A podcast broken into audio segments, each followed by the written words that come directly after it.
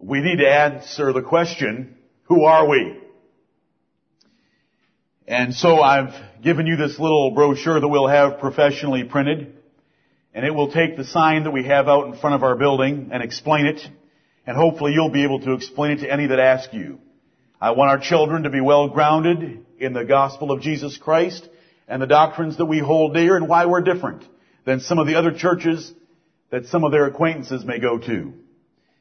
Let's begin by me reading to you the introductory notes that we covered this morning that are on the one side where we say, dear friend. Because those that fear God and love the Lord Jesus Christ and believe the Bible are our friends. Dear friend, Jesus Christ is coming soon with his mighty angels to destroy them that know not God and that obey not the gospel of our Lord Jesus Christ. He has given his spirit and scriptures to his churches, and it is our privilege to prepare each other for that day. He will give eternal life to those who love him and overcome this evil world. Paul warned us that perilous times would come in the last days when Christians would compromise with the world. These false Christians would love pleasures more than God, have only a form of godliness, reject sound doctrine, and follow teachers who entertain them with fables. We believe it is our holy duty to earnestly contend for the original apostolic faith against these heretics. We want to be lights in a dark generation. If you fear God, love the Lord Jesus Christ, and believe the Bible, we hope you find godly friends and spiritual refreshment in our assemblies. We intentionally have nothing in our services to attract the flesh or the world. We only want to please God. We invite you to join us in preparing for the coming of the Lord Jesus Christ. I hope as we read through those sentences, it reminded you of all the verses we covered this morning.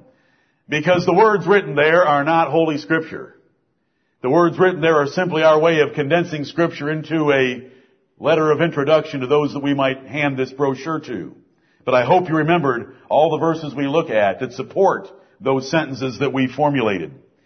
Let's now turn it over and look at six character, characteristics of our church six words that are out on the sign in front of our church by the road that some people will look at and wonder, and we're not ashamed of these words. We're thankful for them. We're thankful for the God that has shown these things to us. We're thankful for the Bible that teaches these things. And children, these things are what we want you to defend when we're gone. This is what makes us different. This is why we have this church. Why would there be 500 Baptist churches in Greenville County, South Carolina? They ought to collapse into each other and have just a few. Why would they have 500 in some respects? Why don't we join one of them? Because the Lord has shown us things from His scriptures that we want to be faithful to. So I hope everyone will listen now and I hope that we can have pleasure at reviewing what the Lord has taught us from His Word. First of all, we are Baptists. We're Baptists by conviction and we're thankful to be Baptists and we're not ashamed to be Baptists. Many Baptist churches today are taking off the name Baptist because they're ashamed to be Baptist, because Baptists are a despised group of people. Instead of being called the Baptist church in a particular area, they're now called the so-and-so fellowship. They're called Brookwood. They take on other names because they don't want the name Baptist and often they don't even want the name church. They want to be called some sort of a fellowship. And they don't want that word Baptist out there in order to make it more comfortable for those to attend who may not be Baptists. We don't want to make it very comfortable for those who aren't Baptists because we believe that the Bible teaches baptism in a certain way. And it's not that we want to make people uncomfortable, it's just that we want to stand for the Word of God. Amen. We read of a man that the God sent. There was a man sent from God whose name was John. The same came for a witness, to bear witness of the Lord Jesus Christ, and his name was John the Baptist. He wasn't John the Methodist, because the Methodists weren't around for 1700 years until the Wesleys came along. He wasn't John the Lutheran, because Martin Luther wasn't around for 1500 years. He wasn't John the Presbyterian because John Knox and John Calvin were still 1600 years away. And he certainly wasn't John the Catholic because Mary was not a perpetual virgin and had not been assumed into heaven. He was John the Baptist. And the Bible says he was John the Baptist for a reason. He baptized in a certain way. He dipped people underwater in the baptism of repentance and he baptized the Lord Jesus Christ, so Jesus was a Baptist, and he baptized the mother of the Lord Jesus Christ, so Mary was a Baptist, and he baptized the apostles, so they were Baptists, and those Baptist apostles baptized ministers who baptized us. And so we're Baptists. We are Baptists like John the Baptist. We're not Baptists like any sort of denomination. We don't, we don't mean the word Baptist in the way of the Southern Baptist Convention or in the General Association of Regular Baptist Churches. There are 300 Baptist denominations in America. We don't align with any one of them. We're Baptists by because the Bible tells us to be Baptist by the way we baptize. We're Baptists like John the Baptist, our Lord, His apostles, and many martyrs. We only baptize believers and we only do that by immersion. And that sets us apart right there. In the world today, there are two billion so-called Christians. The earth's population is now over six billion. Two billion of them are Christians. So-called Christians. Now listen to me. Two billion claim to be Christians. 1.1 billion of those are Catholics. Then you have the Orthodox of several hundred million. Then you have the Presbyterians, the Methodists, the Lutherans, the Anglicans, the Episcopalians, and the rest. Now brethren, out of 2 billion, 1.9 billion can't even figure out the doctrine of baptism. They sprinkle babies. That is a terrible travesty on the Word of God. There is no baby getting any baptism of any sort in the New Testament. And no one was ever baptized by a sprinkling or pouring of water in the New Testament. The Lord Jesus Christ was taken down into the Jordan River by John the Baptist, and he was baptized there, and then he came up out of the river. Philip the evangelist baptized the Ethiopian eunuch by taking him down into the water and bringing him up out of the water. Let's look in our Bibles at Acts chapter 8. Acts chapter 8. You know the little line that I have below each of these paragraphs that says proof is short you know I would like to put about four lines of verses. So I'm giving you a few extras, and there's many more that I'm not going to give you. Tonight we don't have time. We are Baptists, like John the Baptist. Yes, we love the doctrine of baptism and we believe it's very, very important. We do not believe that it is necessary for the eternal salvation of any soul because Baptists have never believed that. We know that the thief on the cross was not baptized and the Lord Jesus Christ said to him, today thou shalt be with me in paradise. But we would die for the doctrine of baptism. Our ancestors in the faith have died for the doctrine of baptism. Women have been sewn up in bags and thrown into rivers and drowned to death as Catholics mock them on the shore for the doctrine of immersion, dipping, and water baptism. Our ancestors in the faith have been persecuted and driven from cities and driven to the countryside. They have starved to death, they've been fed to lions, and they have been burned at the stake for baptizing the Bible way.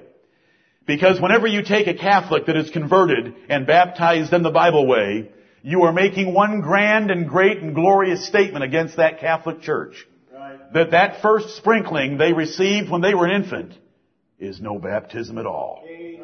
And so our ancestors were often called derogatorily Anabaptists. They were called Anabaptists because Anabaptist means rebaptizers. Those that came to them from the Catholic Church had to be rebaptized. The Anabaptists hated the name Anabaptist. Do you know why Anabaptists hated the name Anabaptist? because they weren't rebaptizing anyone. Because no Catholic sprinkling of water in infancy has ever been a baptism. We love the Word of God. That's why we're so strong on the doctrine of baptism.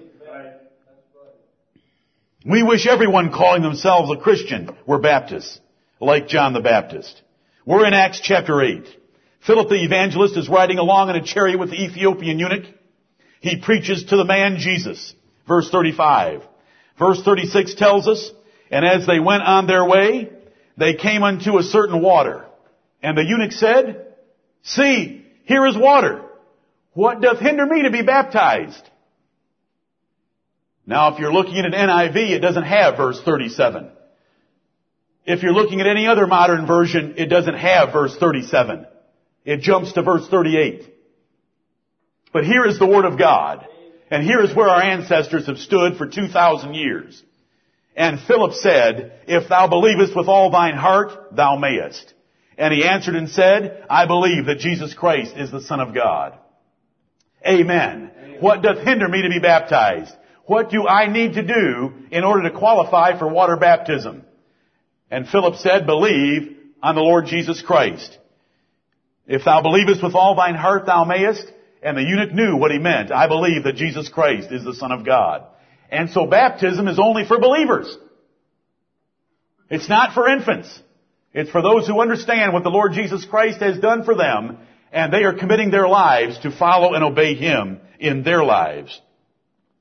It's amazing to have verse 36 a question and to have the NIV and the other popular Bibles without verse 37 which answers the question of verse 36. Can you believe the kind of Bibles? Now that's the, the third point that we're going to get to this evening. We have a preference for the Word of God.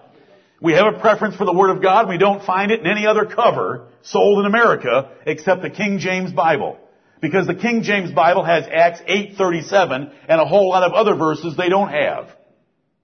There's a reason Acts 8.37 is missing from the Bible. Because it's the plainest answer to the simplest question. What qualification do I need to get baptized? Catholics, Methodists, Lutherans, Episcopalians, Presbyterians, Anglicans, and Orthodox don't like reading that you have to believe before you can be baptized. And so it's, it's taken out of the Word of God. We believe in believers' baptism as Baptists. We only baptize believers. Brethren, we have had ancestors that stood for this doctrine. The Bible tells us about them. They're described in Revelation chapter 6. They're under the altar of God. They're the martyrs for the cause of Jesus Christ. They're described in Revelation chapter 12 as being given wings of an eagle to fly into the wilderness where God protected them for 1,260 years from the ravages of the Church of Rome. I want you to turn to 1 Peter chapter 3 and verse 21. This is the word of the Lord that He's given to us. We're going to stand on it. We are not ashamed to be Baptists. And so we have on our sign, we're Baptists. And we have as our first point, we're Baptists. You know, that'll turn a lot of people off right there, but we're sorry about that.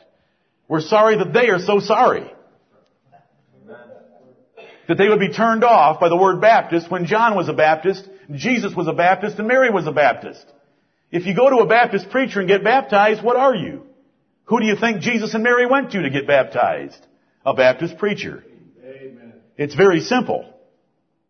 You say you're so simple. Thank you very much. Amen. The Bible tells me not to depart from the simplicity of the gospel. Amen. I hope that we never depart from the simplicity of the gospel. It's very simple. If John was called a Baptist, we ought to be called Baptists.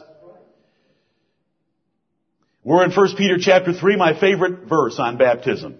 I don't have time to lead you through it tonight and show you the three corruptions Three corruptions. Three means one time the new versions change the words to alter what's taught here. Not one time, not two times, but three times they alter these words in this verse. Because this is the most definitive verse. That means a verse that says the most about baptism in the New Testament. 1 Peter chapter 3 verse 21. The like figure whereunto even baptism doth also now save us not the putting away of the filth of the flesh, but the answer of a good conscience toward God by the resurrection of Jesus Christ. Amen. The reason there are so many errors on the doctrine of baptism is this simple. The Catholic Church made the doctrinal error of believing that baptism is necessary for your eternal salvation. As soon as you decide that baptism is necessary for your eternal salvation, and you are living in the years 400, 500, and 600 AD, when many infants died shortly after birth, and you believed baptism was necessary for salvation, you would baptize infants in order to save them to comfort grieving mothers. And so we have infant baptism. Then you have someone who's in bed sick and you're unable to bury them in water by immersion. And you believe that baptism is necessary for salvation, so you sprinkle a little water on their forehead and bless them in the name of the Father, Son, and Holy Ghost, and you call it a baptism. That's where it comes from. The error of believing that baptism saves. Baptism doesn't save. The Lord Jesus Christ saves by Himself. Amen. But back to 1 Peter 3.21, it tells us the like figure. Now the words like figure means there's a figure in verse 20, that's Noah's Ark, and there's a figure in verse 21, that's baptism. Baptism is a figure, and what is it a figure of? It tells us the figure of the resurrection of Jesus Christ by reading the whole sentence. We're Baptists because when we baptize someone, we bury them underwater like Jesus Christ was buried for our sins, and we raise them up again like Jesus was raised from the dead for our sins. That's why we're Baptists. Because we need to show a picture of death, burial, and resurrection. Many other verses teach this, but I'm taking you here. It is a figure of something, and it's a figure of the resurrection of Jesus Christ. It says it's a like figure whereunto even baptism doth also now save us, not the putting away of the filth of the flesh. That verse right there tells us that baptism does not save us. It does not wash away our sins. Jesus Christ washed away our sins with His own precious blood, not the waters of baptism. And then it tells us that baptism is the answer of a good conscience toward God. Baptism is something we do after we believe the gospel and we want to answer God for what He's already done for us. It's the answer of a good conscience toward God. And so in our paragraph we say, we only baptize believers and only by immersion to answer God for our Lord's death and resurrection.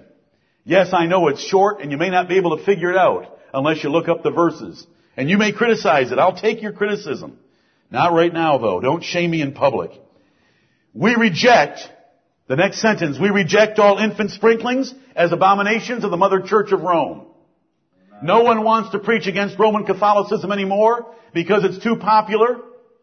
Even though 1 Timothy chapter 4 and verse 6 says, if you want to be a good minister of the Lord Jesus Christ, then Timothy, I'm telling you to preach against these things and keep the people of God in remembrance of them. Right. 1 Timothy 4, 6. Revelation 17, 5 tells us that the great whore, the great prostitute of Revelation 17 is a Christian church. It's the Roman church. It's the Roman Catholic church. She is the mother of abominations and the mother of harlots. She has a whole lot of other little churches that came out of her, and the Baptists never came out of her. The Baptists have existed outside the Roman Catholic Church since the day of John the Baptist. And that's why we're not Reformed Baptists, because we didn't have a Catholic Church to reform. We're just Baptists. We're just Anabaptists. We'll rebaptize anyone that comes from the Catholic Church because we don't consider them a church at all, nor do we consider their baptism a baptism at all. We're Baptists. We're Baptists. The Lord Jesus Christ told his apostles, he that believeth and is baptized, and that's the order. John chapter 3 and verse 23 tells us that John was baptizing in Aenon near to Salem. John 3.23, this is a verse in the Bible. John was baptizing in Aenon near to Salem. Why? It says because there was much water there. He went to a place where the water was deep enough where he could get people into it and get them under it because Baptists baptize by immersion and we're Baptists and we're thankful. And every baptism we have is an important event, isn't it? And we're going to keep making it important. We're not going to just baptize people quickly and just regard it as a two minute event in the baptistry. Because we love that picture of burial and resurrection because that's what Jesus did for us. That's what we want to do for Him by burying our old man and rising to walk in a new life. And what else?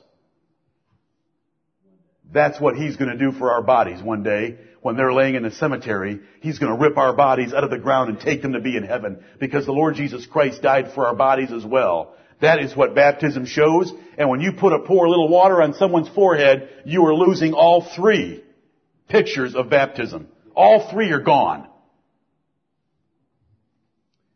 Now, brethren, we need to pick up the pace. Because if we take 12 minutes on six points, that's 72. I can still multiply. And I know you've already done it. Thank you. You can't multiply or you haven't done it. You haven't done it. I love you, brother. I know that.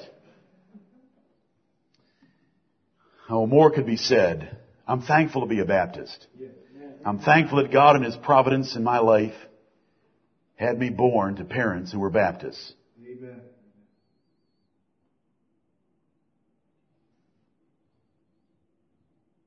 My mother was raised in her very early childhood, or before she was born, her parents were the United Church of Canada.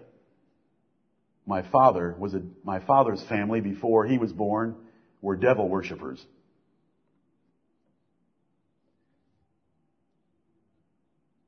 We are blessed, Father. Amen. Amen. We are Baptists and we're thankful. Second word out there is predestinarian. I've had two people say to me, when I drove by your sign, I read it, the Church of Greenville, Baptist, Presbyterian, KJV Bible. Well now folks, we're not Baptists and Presbyterians. It's predestinarian. Please. This is going to be a little English course tonight. It's predestinarian, not Presbyterian. There's nothing Presbyterian about us, and I never want there to be. Predestinarian. What do I mean by that word? What are we going to mean by it? How are we going to explain it?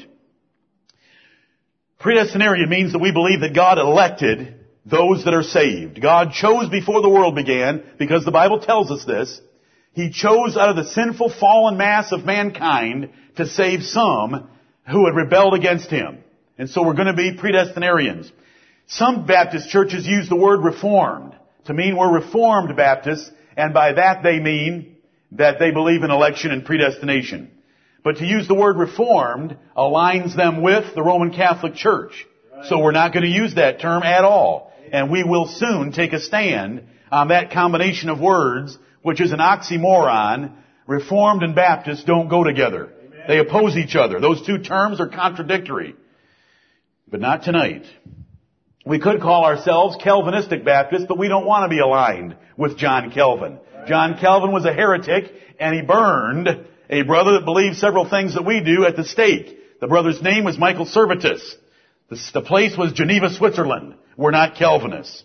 We're not going to call ourselves Sovereign Grace Baptists because most Sovereign Grace Baptists aren't sovereign enough for us. Their grace is a little too diluted. We're going to be predestinarians. And when you put that word out there, it says a lot. Everyone's ashamed today of the word predestination. But why would you be ashamed of a Bible word? Romans chapter 8 and verse 29 says, For whom he did foreknow, he also did predestinate. Amen. And whom he did predestinate, them he also called. And whom he called, them he also justified. And whom he justified, them he also glorified. If you ever get to heaven, it's because God predestinated you. Romans chapter 8. Ephesians chapter 1 is where I would like you to turn now and see if we can't find the word predestinate in another place in the Bible. We are predestinarians. That means we believe in the doctrine of predestination. What does the doctrine of predestination mean? Well, let's think about the word. Pre-destination. Destination is where you're going. Pre means it was determined and settled beforehand. So if we get to heaven, it's because God chose our destiny before we got there. Amen. And when did He make that choice? before the world began. Let's look at it in the Bible. Ephesians chapter 1. Ephesians chapter 1 and verse 3, Blessed be the God and Father of our Lord Jesus Christ, who hath blessed us with all spiritual blessings in heavenly places in Christ, according as he hath chosen us in him before the foundation of the world, Amen. that we should be holy and without blame before him in love. Right. Notice that if you ever get the spiritual blessings that are in heaven, it's because, verse 4 tells us, according, that is telling you how you get them, according as He hath chosen us in Him before the foundation of the world. God chose His elect in Christ Jesus before the foundation of the world. Verse 5 says, having predestinated us unto the adoption of children by Jesus Christ to himself, according to the good pleasure of his will. It is the will of God the Father that chose certain ones of Adam's fallen race and put them in the Lord Jesus Christ and sent the Lord Jesus Christ to die for them and He will not lose a single one of them. He predestinated us unto the adoption of children by Jesus Christ to Himself and it's according to the good pleasure of His will. Amen. It was the good pleasure of God's will to save some and not all. Now if you think that's not fair, I ask you to please have some sorrowful feelings for the devil and his angels. Why didn't God save some of them? When they sinned against Him one time, there was no Redeemer provided. It was the pleasure of God to reserve them in chains unto everlasting destruction of the great day. Ephesians chapter 1 verse 5 told us that we are predestinated to be the children of God. Verse 6, why did he do this? Why did he make the choice? Why did he predestinate us? Here's the answer, verse 6.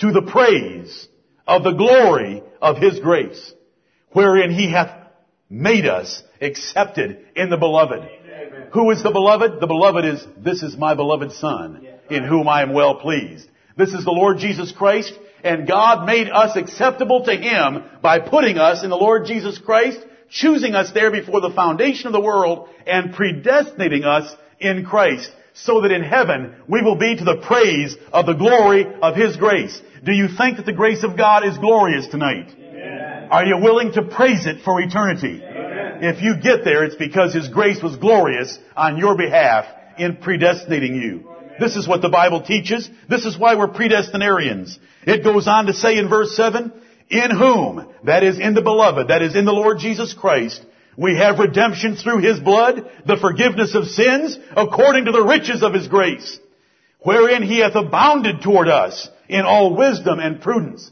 God has abounded toward each of us in the wisdom and prudence of His own will in choosing us to the adoption of children by Jesus Christ to Himself. What a wonderful doctrine! We should never be ashamed of predestinarian. We should rejoice in it. Preach it, defend it. Wherein he hath abounded toward us in all wisdom and prudence, verse 9, having made known unto us the mystery of his will. Most people still haven't figured out this mystery, even though it's written right here in black and white print. Having made known unto us the mystery of his will, according to his good pleasure, which he hath purposed in himself. Notice everything is in God's own will, it's God's own purpose, and it's for God's own pleasure and for God's own praise. It's all of God and it's all for God. The reason you were saved is not because God felt sorry for you. The reason you were saved is because God wanted to magnify His grace to the universe. And He's done a marvelous job of it. Are you willing to praise Him forever? Amen. That's an evidence that you were chosen by Him. Verse 10, that in the dispensation of the fullness of times, He might gather together in one all things in Christ, both which are in heaven and which are on earth, even in Him. The time is coming in the which those saved people that are already in heaven and those of us that are on earth will be united together in one body. Verse 11, in whom, that is in Christ, also we have obtained an inheritance. I don't care how poor you feel this evening. I don't care how poor you actually are. You have an inheritance. In whom also we have obtained an inheritance. We have obtained an inheritance, being predestinated according to the purpose of Him who worketh all things after the counsel of His own will. Look at that verse. We have an inheritance and it's called heaven. And we have that inheritance in heaven because God has predestinated us to it who worked, and the description of God, when it's wrapped up here in this verse along with predestination is He works all things after the counsel of His own will. Amen. It's God's will that saved us. This is the gospel, and this is the doctrine of our church, and we want our children to stand firm on it. That we should be to the praise of His glory, who first trusted in Christ. And this is describing Paul and those Ephesian saints, because they were some of the first believers of the New Testament. And we could go on and we could look at other passages. Let's look at just one. 2 Timothy chapter 1. Please quickly go to it. 2 Timothy chapter 1. This is what we mean by predestinarian. We believe in the doctrine of predestination. Predestination means that God has determined beforehand the destiny of men. And why did He do it? To the praise of the glory of His grace. He's a great God and He's done it so that He gets all the honor and all the glory.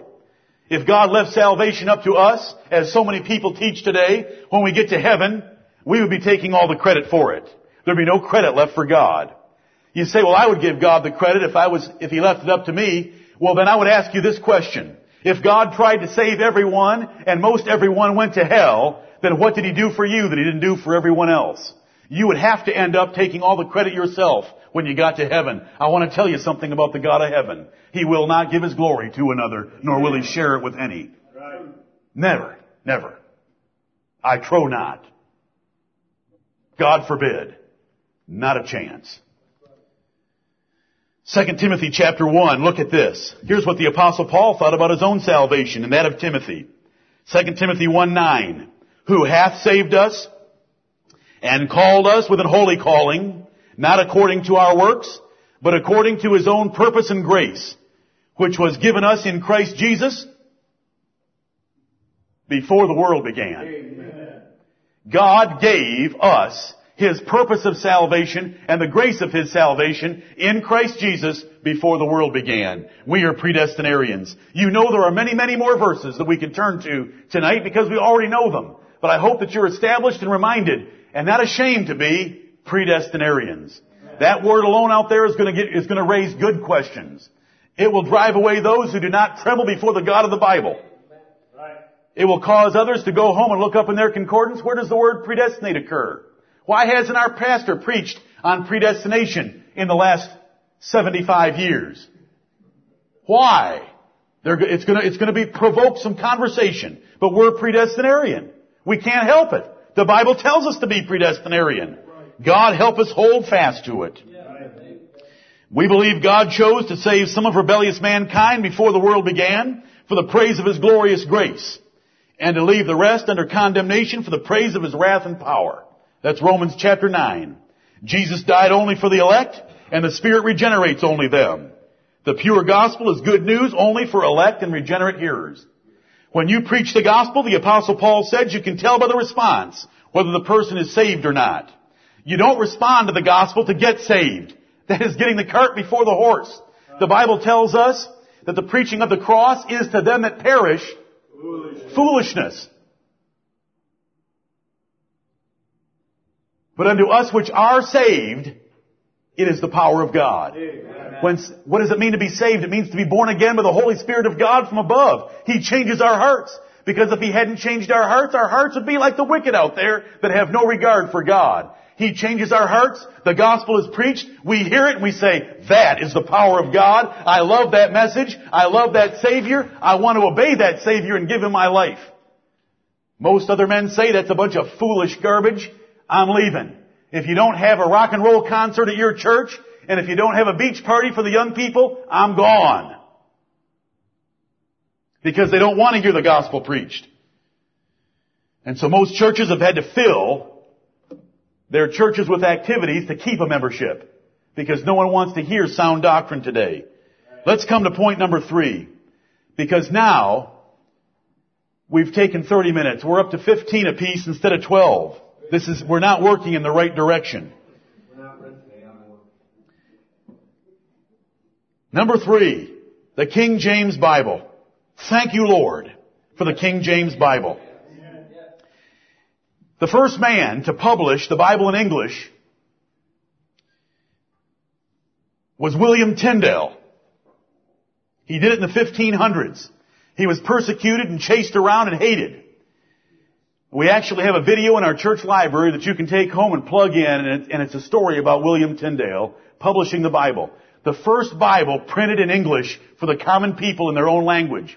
See, here's how Catholics have worked for 1500 years until 1964. Masses were always said in Latin. Now what good did that do anybody when you're sitting in America and the only language you know is English and you don't know that very well because you went to the public schools? You're sitting in church and the priest is giving some sort of a little lesson in Latin. He's up there chanting in Latin for 1500 years. Is that sick?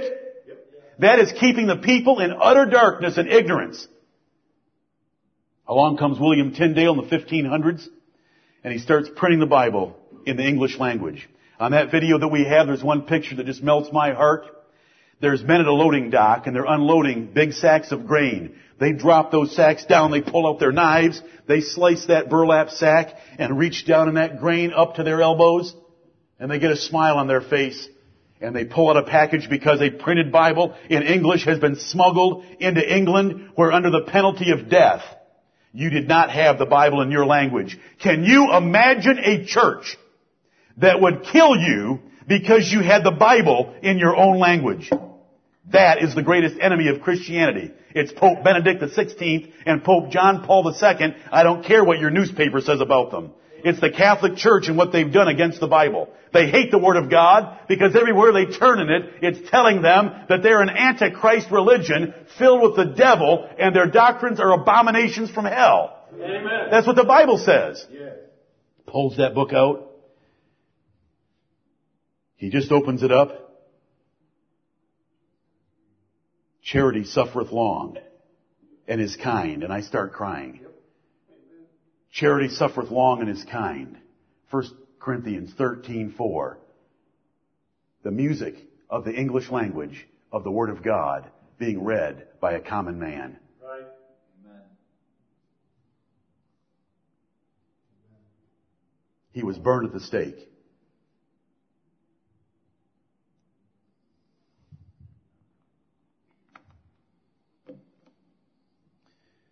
While the flames were consuming his body, and this is truth that everyone knows. I'm not making this up at all. While William Tyndale was burning at the stake, he made a prayer with his dying breath. God, open the eyes of the King of England.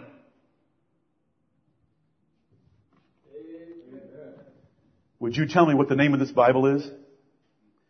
It is the King James Bible.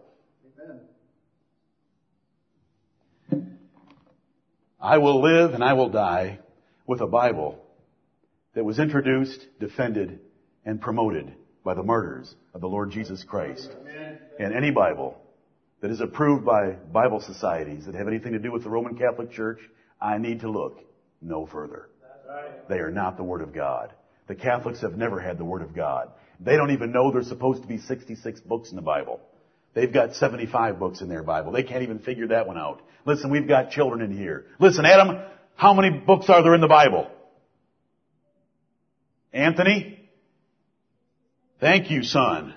Thank you. 66. Pressure's tough, isn't it, Stephen? It's okay, son. I'll reward you afterwards for hitting you so hard like that. You come and see me and say, I need a reward for what you did to me tonight. I've done a whole lot worse than that. King James Bible. You know, we're Bible Christians. What that means is we follow the Bible, we follow Jesus Christ according to the Bible. We don't know how else to follow Jesus Christ. Do you know that if it wasn't for the Bible, you wouldn't know anything about Jesus Christ? We're Bible Christians. There isn't anything to know about Jesus Christ. You can't tell by looking at the stars. You can't tell by looking at the flowers. You can't tell by reading history. It's all right here in one book. We're Bible Christians. Without scripture, we cannot know Jesus Christ. God inspired and preserved His words perfectly. Each is vital to truth. Is each word of scripture vital to truth? Do we believe every word of the King James Bible? Yes. Amen. Did Jesus say to the devil in Luke chapter 4, man shall not live by bread alone, but by every word of God. That's Luke 4 4. Man shall not live by bread alone, but by every word of God. Do we love every word of our King James Bible? Yes, we do. Let me remind you, the NIV, the NASB, the New American Standard, all those Bible versions do not have the words, but by every word of God. Can you believe that? In Luke 4 4, all it says is man shall not live by bread alone. Do you know that gets me mad? There are men that die at the stake to preserve every word of God. And how can they go around taking out whole verses, parts of verses, and changing verses, which I've already shown you tonight? You know I've, pre- I've brought the Bibles before. You know I have 60 modern versions, and it makes a pile about this tall, and you know what we call it. It's called the Tower of Babel. Because they're so confused and they're stealing the words of God from the people of God. We are King James Bible and we're not going to change. We're going to stay with it. And brethren, we have six years until we plan a party. We will tell this city that it is the 400th anniversary of the King James Bible. We will tell this city about William Tyndale. We will tell this city about the translators of the King James Bible. But most of all, we're going to tell them the promises that God gave us. He would preserve and keep His words. And He's done it. He's done it. We have the Word of God. This Bible, and I've shown you, you know, every now and then I'll take time for a sermon to show you how the King James Bible has been preserved and kept. There is a war against the Word of God. As soon as our first parents were in the Garden of Eden and the devil was let loose to go into the Garden of Eden, what were his very first words? His, Yea, hath God said? Amen. The very first attack by the devil against the people of God, those that God had created, was to question, to question the authenticity, the integrity, the precision, the words of God. Yea, hath God said? Are you sure that's the way it ought to be? Are you sure there's not a better translation? Are you sure there's not a better rendering? That is how the devil works. He casts doubt upon the Word of God until the people of God are not very sure, and then they just go to church and listen to whatever the preacher tells them. Brethren, we are not like that. The King James Bible is your deliverance from me. You are to search the scriptures daily to make sure that what I say is found right there in those pages in the black and white print. It's because men do not have the Bible in their own language or because it, their confidence in it has been taken away by preachers who get up there and say, well, a better rendering would be, the Greek says, the Hebrew would put it this way. I don't like this translation. Over in the New Living Translation, it sounds like this. And you hear enough of that? Just close it up and you just, the people just sit there and listen to the priest up there. He's no longer speaking in Latin. He's speaking in Greek and Hebrew and the people have the words of God stolen from them. We are King James Bible believers and we're not ashamed of it. We have a superior Bible to anybody on earth. Have you read the document that's on our website about the these and thous? These and thous are not antiquated language. These and thous are superior language. They are more precise than you. Remember, any pronoun with a T, thee, thou, thine, and thy means a singular one person. Any pronoun in the Bible, you, ye, your, is plural. So that you can read the Bible and when it's a T pronoun, thee, thy, thine, or thou, you know it's one person, singular. You can't do that in modern English because it's inferior to the English of this book. God prom- God did that for us. And you know what everybody says when they go into a Bible bookstore? They says, I want, I want a new Bible that doesn't have the these and thous in it. Listen, when we go into a bookstore, we better say, I want the one with the these and thous. Let's get the King James Bible because it's more precise. Just on that point alone. Oh Lord, have mercy upon us. They were corrupting the Bible in Paul's day. Paul said, for we are not as many which corrupt the word of God. 2 Corinthians 2.17. They were corrupting the Bible in Paul's day and they certainly haven't given up on it today. They haven't retired from the job because the devil knows he's got only a short season left. True. And so we have a proliferation of modern versions and it's taken away the authority of the Word of God. When you're reading from The Purpose Driven Life, Rick Warren, Saddleback Community Church, California, 18 Bible versions. The man used 18 Bible versions in that book. They're all listed in the back of the book. Now when you have someone using 18 Bible versions, pretty soon there's no authority in any word, because if you found a verse that sounded kind of hard, like you want to change your life, you could just go to another version where it's a little softer. But see, when it's the Word of God, what it says, we tremble before it. Because these are the words of the living God. Let's go to the next point, simple services. We have, we certainly have simple services. Look at all we do in our services are what we have listed here. We read the Bible. We preach the Bible. We pray. We sing spiritual sober songs. We give thanksgiving. We have the Lord's Supper. And we have fellowship. Now isn't that a boring service? the world tells me that we're so boring. We look like cavemen. We're so primitive. We're so backward. Turn your Bibles to Jeremiah. Jeremiah chapter 6. Jeremiah chapter 6. Oh Lord, help us keep it simple. We want our assemblies to copy the apostolic churches. We want to look just like a New Testament church. We can't find any evidence for Sunday schools. How old are Sunday schools? Hundred years. Where did Sunday school come from? Came from England about 150 years ago.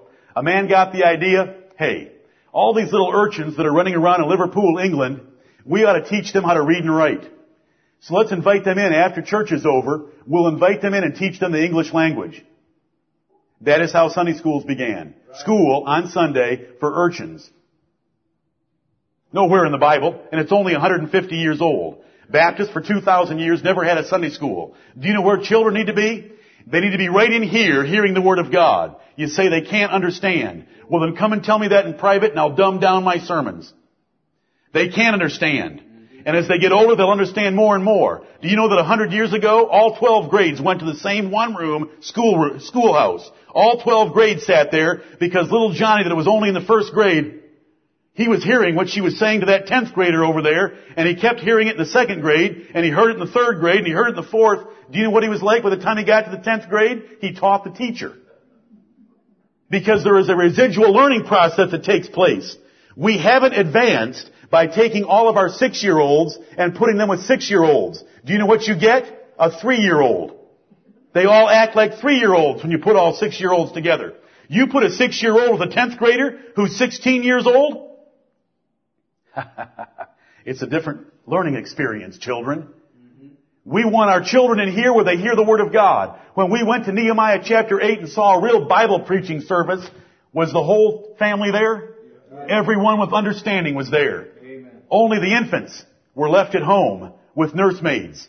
We want the whole church together. That's just the, that's just the point of Sunday schools. But when somebody finds out we don't have a Sunday school, they think we're nuts. But there was no Baptist church on earth that had a Sunday school just 150 years ago. Not one. Not ever. And we tell them we want our families together because we want our children taught the Word of God, we don't want them doing cutouts of Barbie and Joseph and having graham crackers and milk. We want them hearing the Word of God.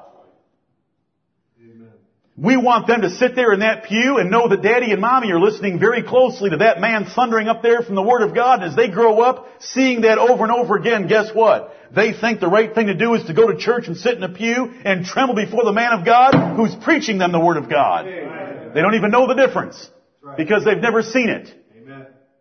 We don't need pin the tail on the donkey to help our children know Jesus better. Oh, listen, I grew up in that system. I used to give those teachers fits. I know all about Sunday school. I know too much about Sunday school. Simple services. Listen, we're so simple. We've got this piano over here and we didn't even use it tonight. Amen. I think it works. It works. You know, we're not going to have it there for long. Why don't we use a piano in the worship of God? Because in the New Testament, every time we have a reference to music, and there's nine of them, every single one is sing. The Lord does not want a noise box in a New Testament church. He doesn't want that noise box, He doesn't want that noise box called an organ. Okay, let me tell you another secret. Go look up anywhere you can do it on the internet now. See, you don't have to go to a fancy library to do research. Just go home and look it up on the internet. 200 years ago, no Baptist church on earth had a musical instrument in it. Not one anywhere ever. They knew that that was the Roman Catholic instrument of the devil. Because that box right there can only appeal to your body. It cannot appeal to your soul. What appeals to your soul is the preaching of the Word of God. Faith cometh by hearing and hearing by the Word of God, not by the clinging of piano keys. The piano keys will get people up to dance. The piano keys will break down morals, but it will not teach you the Word of God. No one ever had one of those. They call us strange. They're the ones that changed. The Bible said sing. You say, you say to me, well the Bible doesn't say that we can't play. Hmm. It doesn't, does it? It doesn't say thou shalt not use a piano in my worship in the New Testament. You've got me on that one. Well, let me think for just a minute. no, there's no verse like that. But you know what? I don't think there's a verse that says, thou shalt not use Coke and chips for the Lord's Supper. Now what are you going to do? There isn't a verse that tells us not to use Coke and chips, cookies and milk, or peanut butter and jelly, and Mountain Dew for the Lord's Supper. Why do we use unleavened bread and wine for the Lord's Supper? Because the Bible tells us to do that. Why do we sing? Because the Bible tells us to sing. We don't play because the Bible didn't tell us to play. The Bible told us to sing. And you know what? Everyone understood that up until 200 years ago. Everyone. Right. Who's the greatest Baptist preacher in the last 200 years according to most Baptists? Charles Spurgeon. London, England. Metropolitan Tabernacle. 20,000 people would hear him. I'm not endorsing him. I'm just saying he had the greatest Baptist church on earth. He had a mega church 150 years before any, 100 years before anyone had thought of a mega church. Do you think he had a musical instrument? Not a chance. Not a chance. He knew what that thing was. They all knew what it was. It was the instrument of the devil. They brought musical instruments in when the Holy Spirit of God went out. Right. When the Holy Spirit of God is in a church, that He fills you with a melody in your heart that comes up to your lips and comes out, and so that you have song services like we have tonight. When the Holy Spirit leaves the church, they make up for it with the, now, the noise of that clanging box. Amen. True, brother. Right. We have simple services. We want our assemblies to look like the apostolic churches. We don't find a pianist in the entire New Testament. We can't find any evidence for Sunday schools, pianos, statues, flags, pictures, or other inventions. All we want to do is read the Bible, preach the Bible, sing spiritually, give thanks, have the Lord's Supper, and good fellowship among the brethren. Look at Jeremiah 6 and verse 16. I think we went there a while ago. Jeremiah 6, 16. Thus saith the Lord, Stand ye in the ways and see, and ask for the old paths, where is the good way, and walk therein, and ye shall find rest for your souls. But they said, We will not walk therein. Let me read it again to you. Follow with me.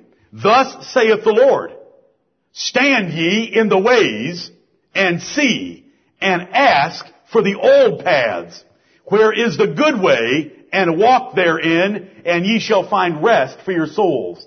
We want simple services because the Bible tells us to look for the old paths, wherein is the good way. And do you know what everyone says today? We will not walk therein. We will not follow those old paths. We will make up our new paths. Now today they don't even have a piano or an organ in most churches. They have a rock band.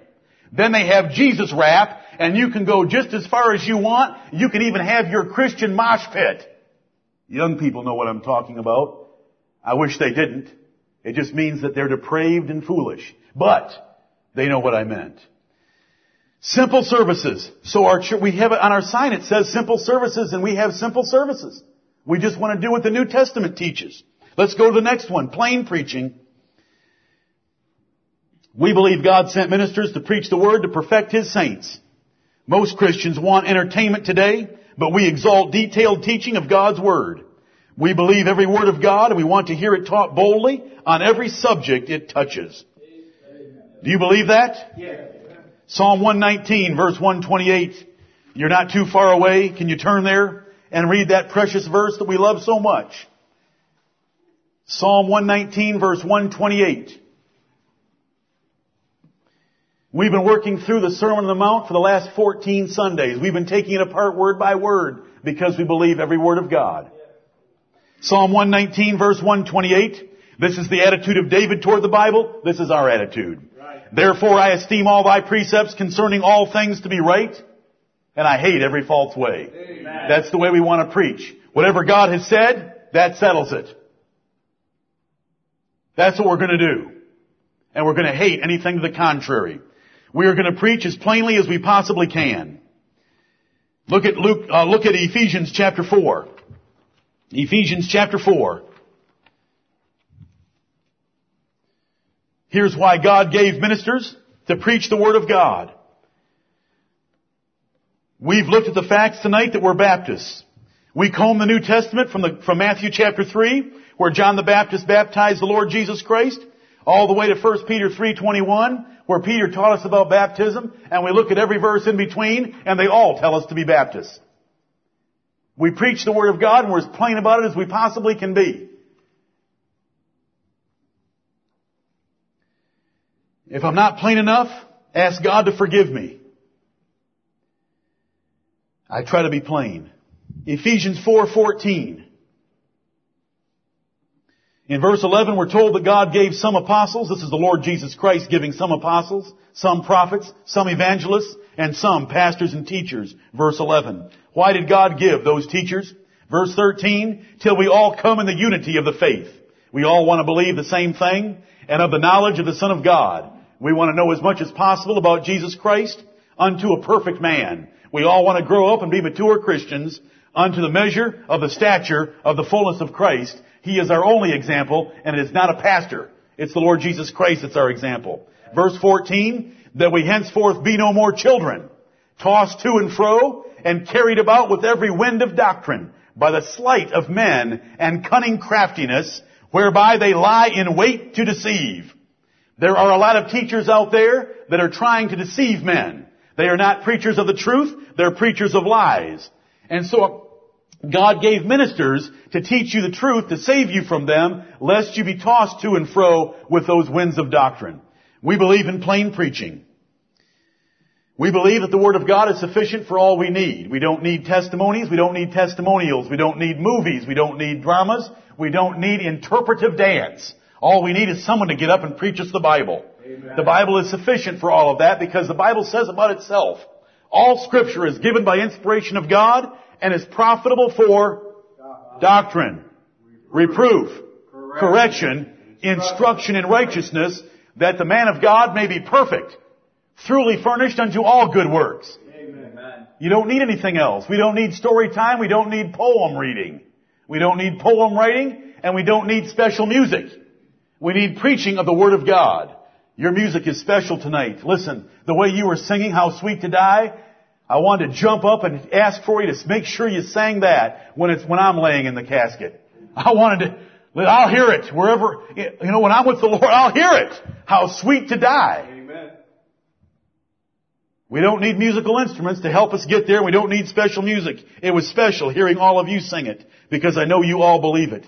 Instead of being up here under a spotlight, pretending that you're in a nightclub and that you're someone famous. You know, we just all sang as brothers and sisters to each other, just exactly like we're told to do in Ephesians chapter 5 verses 18 through 21 and Colossians chapter 3 verses 22 through 24. Amen. Plain preaching, we try to do that. Lord help us do it better. Last of all, we believe in holy living. Now that went away a long time ago. Holy living. What does holy living means, mean? It means that real Christians should look like the Lord Jesus Christ. It means they ought to be living according to the Bible. It means they ought to be different from the world. It means they ought to hate sin and love righteousness. They ought to love wisdom and hate foolishness. They should love truth and hate lies. They're holy. They keep themselves from evil. They keep themselves from temptations. They don't go places other people go where there might be temptations to sin. They keep themselves pure. They make rules for themselves and for their children. They make rules for their churches so that they stay away from the world. The Bible tells us all of that. We believe God's true children will live holy lives. God is holy and He wants us to be holy. Christians do not befriend the world. Can you think of the verse? James chapter 4 and verse 4. Ye adulterers and adulteresses. Know ye not that friendship with the world is enmity with God? Whosoever will be a friend of the world is the enemy of God. That's what the Bible says. We believe that. He, the Lord Jesus Christ calls us adulterers and adulteresses when we are friendly with the world because we are committing spiritual adultery against the Lord Jesus Christ by being friendly with His enemy. We are like a woman flirting with her husband's enemy. James 4 4. The Bible tells us to be holy. And so we separate ourselves from the world. We do not befriend them. We will not conform to their standards. Does the Bible tell us? I beseech you therefore, brethren, by the mercies of God, that ye present your bodies a living sacrifice, holy, acceptable unto God, which is your reasonable service, and be not conformed to this world, but be ye transformed by the renewing of your mind. That's what we're to teach. That's what we're to enforce. That's what should be occurring in our homes. We can't conform to the world. Let them go to hell. Let them choose the wide gate and the broad way. We're going to choose the straight gate and the narrow way. Amen. Right. True Christians don't befriend the world. They won't conform their standards to the world and they will defy and overcome the world. Didn't we see that this morning from Revelation chapters 2 and 3? He that overcometh overcomes what? This sinful world. For all that is in the world, the lust of the flesh, the lust of the eyes, and the pride of life is not of God, but is of the world. If any man love the world, the love of the Father is not in him because you cannot serve two masters. These preachers today that have large mega churches wouldn't dare stand up and preach against anything practical. They would never be able to be specific because the minute they became specific, they would have a war on their hands. I hope there's never a war in this church because of the little efforts that are made to keep us holy. Amen. Now do you know what the words Baptist, Predestinarian, KJV Bible, simple services, plain preaching, and holy living mean? Amen. Can you answer them to those that ask? That ask a reason of the hope that is within you? We have a great hope of heaven. Can you answer those that would ever ask us about it? Right. We have a website. Point people to it. There's lots of answers there on the website. They have a map to our church on the website. They can call us. They can find out more about us. They can write us. May the Lord bless the preaching of His Word and may we stand true and faithful to what He has shown us from His Scriptures. May Jesus Christ be praised.